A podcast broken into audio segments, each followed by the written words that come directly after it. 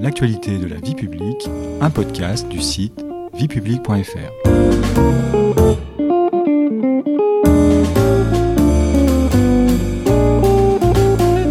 Bonjour à tous, bonjour Patrice. Bonjour Stéphanie. Le lancement d'un nouveau programme de construction de réacteurs nucléaires, dont l'entrée en service est envisagée à l'horizon 2035, constitue un véritable tournant de la politique énergétique française. Afin de mieux comprendre les défis auxquels le système électrique hexagonal sera confronté dans les années à venir, l'actualité de la vie publique consacre une nouvelle série à l'industrie nucléaire. Au sommaire de ce troisième épisode, comment la sûreté du nucléaire est-elle assurée? Pourquoi, Patrice, les centrales nucléaires présentent-elles des risques spécifiques? Alors Stéphanie, par rapport à d'autres centrales thermiques, disons classiques, les installations nucléaires présentent des risques particuliers en raison des substances radioactives utilisées pour la production de l'électricité. Une centrale en utilise plusieurs dizaines de tonnes. Ces matières représentent un danger potentiel pour la santé du personnel de la centrale ou des populations vivant à proximité, et bien sûr pour l'environnement. Les accidents les plus graves de l'histoire ont eu lieu en 1979 à Three Mile Island aux États-Unis, en 1986 à Tchernobyl, à l'époque ex-Union soviétique, et en 2011 à Fukushima au Japon. En dehors des accidents, d'autres risques liés à l'activité des centrales doivent être pris en compte. Le transport des matières dangereuses, donc les matières premières et les déchets, le réchauffement des rivières et des fleuves dont l'eau est utilisée pour refroidir les centrales, c'est un problème qui va devenir critique dans les décennies à venir avec le réchauffement climatique, la gestion des déchets radioactifs ou encore les problèmes posés par le démantèlement des centrales en fin de vie. Et quels sont les dispositifs qui garantissent la sécurité des installations nucléaires? La sécurité de la filière nucléaire comprend plusieurs dimensions. D'abord, il y a, en cas d'accident, les mesures propres à la sécurité civile, c'est-à-dire tout ce qui doit être mis en œuvre pour protéger les populations. Deuxième dimension, la protection des installations nucléaires contre les actes de malveillance, sabotage, attentats, cyberattaques, etc les risques aériens, chutes d'avions ou de drones, ou les événements météorologiques extrêmes. Et enfin, ce que l'on appelle la sûreté nucléaire, qui désigne l'ensemble des dispositions techniques et des mesures concernant les installations, de la conception au démantèlement, ainsi que le transport des substances radioactives et la radioprotection, c'est-à-dire la protection de l'humain et de l'environnement contre les effets de la radioactivité. L'objectif de la sûreté est donc d'agir en amont, afin de prévenir tout risque d'accident, n'est-ce pas? Oui Stéphanie, l'objectif est de protéger en toutes circonstances les populations et l'environnement en empêchant des rejets radioactifs. À partir du début des années 70, le concept de défense en profondeur a été adopté. Celui-ci consiste à édifier plusieurs lignes de défense successives afin d'assurer une sûreté optimale de l'installation en cas de défaillance et d'éviter ainsi que celle-ci n'entraîne un incident ou un accident. Quels sont, Patrice, les organismes qui assurent en France la régulation du nucléaire? Alors, l'Agence de sûreté nucléaire est l'organisme qui est chargé, au nom de l'État, du contrôle des activités nucléaires civiles et de la radioprotection. Cette autorité administrative indépendante, qui est en quelque sorte le gendarme du nucléaire en France, a été créée en 2006 par la loi relative à la transparence et à la sécurité en matière nucléaire. Elle assure le suivi permanent des installations, afin de s'assurer qu'elles restent conformes aux normes de sûreté. Par exemple, concernant les réacteurs nucléaires, un réexamen complet de leur état est effectué tous les 10 ans. La SN contrôle également d'autres activités comme la gestion des déchets ou le transport des substances radioactives. Elle s'appuie dans sa mission sur les compétences scientifiques et techniques de l'Institut de radioprotection et de sûreté nucléaire, l'IRSN, créé en 2002. L'ASN a en cas de manquement au cadre réglementaire le pouvoir de prendre des mesures de coercition ou de sanction à l'égard des exploitants d'activités nucléaires. Et y a-t-il l'équivalent de l'ASN, hein, l'Agence de sûreté nucléaire, au niveau international? Pas exactement, Stéphanie. La sûreté est de la responsabilité de chaque État. Néanmoins, au niveau international, l'Agence internationale de l'énergie atomique, l'AIEA, se charge notamment d'harmoniser les pratiques et les critères de sûreté entre États. Chaque accident majeur est également l'occasion pour les exploitants, les organismes de régulation et pour les experts de l'AIEA de tirer profit du retour d'expérience pour améliorer les consignes et les procédures de sécurité au sein des centrales, renforcer le cadre réglementaire et adopter les bonnes pratiques en matière de sûreté nucléaire. Après la catastrophe de Fukushima, par exemple, la Commission européenne a demandé aux États membres d'organiser des stress tests, des tests de résistance de leurs centrales, et la France a par exemple mis sur pied ce qu'on appelle la force d'action rapide du nucléaire, capable d'intervenir en moins de 24 heures en cas d'accident majeur sur n'importe quel site nucléaire français. Et en cas d'accident, qui est chargé d'informer le public? En cas d'accident, ce sont les différentes autorités chargées de la gestion de crise qui peuvent informer le public, c'est-à-dire le gouvernement, le préfet, EDF, l'exploitant de l'installation, ou l'IRSN.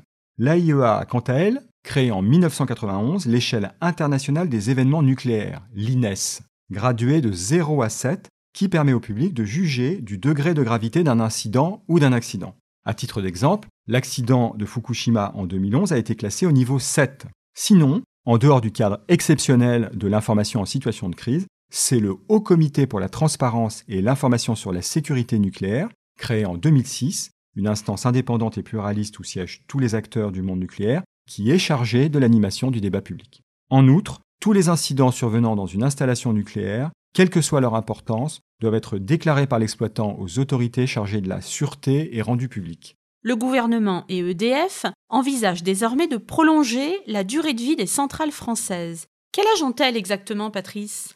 Alors Stéphanie, les réacteurs français en fonctionnement ont été mis en service entre 1979 et 2002. Ils ont aujourd'hui en moyenne 37 ans. Au moment de leur conception, la durée de fonctionnement envisagée était de 40 ans. EDF a lancé des études afin d'évaluer la possibilité de poursuivre l'exploitation de ces centrales au-delà de 50 ans, pour 60 ans et même plus. Ces études portent notamment sur la capacité des équipements tels que les enceintes de confinement et les cuves des réacteurs à assurer leur fonction en toute sécurité. Tous les 10 ans, un réexamen approfondi de chaque réacteur, sous la supervision de la SN, permet de déterminer si celui-ci peut fonctionner 10 ans de plus. Lors de cette opération, les équipements arrivés en fin de vie sont changés, sauf un élément que l'on ne peut pas renouveler, c'est la cuve du réacteur. Alors certains défauts ou anomalies sont particulièrement surveillés, comme les fissures présentes sur le revêtement métallique de certaines cuves depuis leur fabrication, dont l'effet dommageable est d'abaisser progressivement la ténacité de l'acier. Est-ce que d'autres pays ont déjà engagé la prolongation de la durée de fonctionnement de leurs centrales Le réacteur le plus ancien en fonctionnement dans le monde se trouve en Suisse. Il a 53 ans. En 2017, les électeurs suisses ont décidé par référendum d'engager progressivement la sortie de leur pays du nucléaire, en approuvant l'interdiction de construire de nouvelles installations. À la suite de ce référendum, les autorités helvètes ont décidé de prolonger l'exploitation des centrales au-delà de 50 ans. Aux États-Unis, la durée initiale de 40 ans est renouvelable par tranche de 20 ans, et plusieurs centrales en Floride, en Pennsylvanie et en Virginie ont déjà obtenu une licence d'exploitation de plusieurs réacteurs jusqu'à 80 ans. Le gouvernement fédéral, mais aussi certains États fédérés, ont adopté des politiques de soutien, par exemple l'IRA, l'Inflation Reduction Act, pour préserver le parc nucléaire existant en mettant en avant sa contribution aux objectifs de décarbonation et de sécurité d'approvisionnement. L'autre grand sujet de préoccupation concernant la filière nucléaire est celui de la gestion des déchets radioactifs. Qu'est-ce qu'un déchet radioactif, Patrice?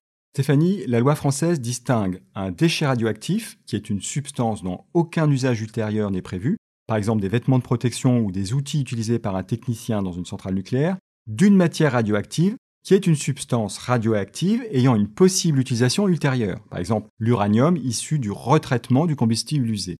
La dangerosité des déchets radioactifs diminue progressivement avec le temps. Les déchets sont classés selon deux critères. Le temps nécessaire à la décroissance de leur radioactivité et l'intensité de cette radioactivité. Certains déchets sont à vie courte, leur période, c'est-à-dire le temps au bout duquel la radioactivité initiale est divisée par 2, est inférieure ou égale à 31 ans.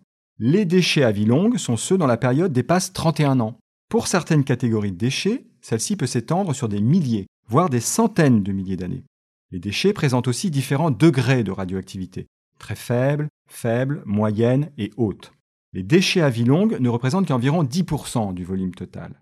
Mais 99,9% de la radioactivité totale.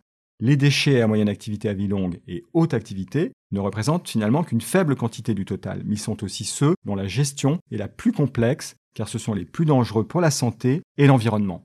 Et qui est chargé de la gestion des déchets et qu'est-ce qu'on en fait? C'est l'Agence nationale pour la gestion des déchets radioactifs, l'ANDRA, qui a été créée en 1979. Elle est chargée de la conception et de la mise en œuvre des solutions de gestion des déchets radioactifs et réalise chaque année un inventaire de l'ensemble des déchets présents sur le territoire. La solution technique utilisée varie selon le type de déchets. Les déchets de très faible activité ne présentent pas de danger particulier. Leur radioactivité est souvent inférieure à la radioactivité de roches naturelles comme le granit. Ils sont issus la plupart du temps du démantèlement du central. Ils sont donc simplement étiquetés et entreposés en surface ou en faible profondeur pour une durée limitée. Les déchets à vie courte et de faible ou moyenne activité, par exemple les vêtements de travail euh, ou l'outillage, sont, après avoir subi différents traitements, confinés à l'intérieur de matériaux étanches et durables, comme l'acier ou le béton, sous forme de colis. Ces colis sont conservés dans des lieux de stockage spécifiques, en béton, et placés sous surveillance durant environ 300 ans. Enfin, les déchets à haute activité à vie courte et longue, par exemple les produits de fission, sont enrobés dans un type de verre pratiquement inaltérable et coulés dans des conteneurs en acier. Les déchets les plus radioactifs et à vie longue, pour lesquels il n'existe pas de filière de stockage, sont, une fois vitrifiés, conservés dans des piscines refroidies en permanence, puis entreposés dans des puits en béton, dans l'attente d'une solution de gestion définitive. Et le centre de stockage CIGEO en cours de construction à Bure, hein, dans l'est de la France, doit fournir une solution pour la gestion de cette catégorie de déchets, n'est-ce pas Patrice?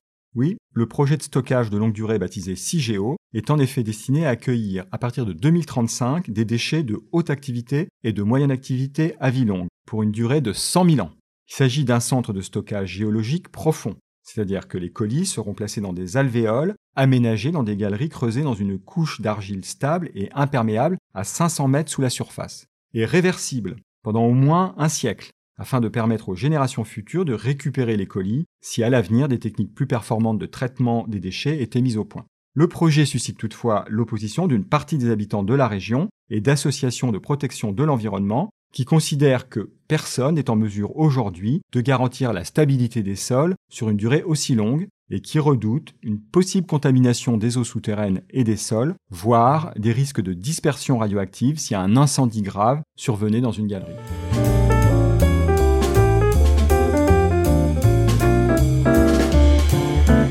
Merci beaucoup Patrice. C'est la fin de cet épisode.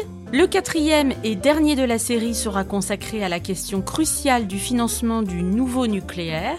Vous pouvez réécouter gratuitement les épisodes de cette série sur vos plateformes préférées et notre chaîne YouTube. N'hésitez pas à vous y abonner. Et pour en savoir plus, rendez-vous sur notre site internet viepublic.fr et nos réseaux sociaux.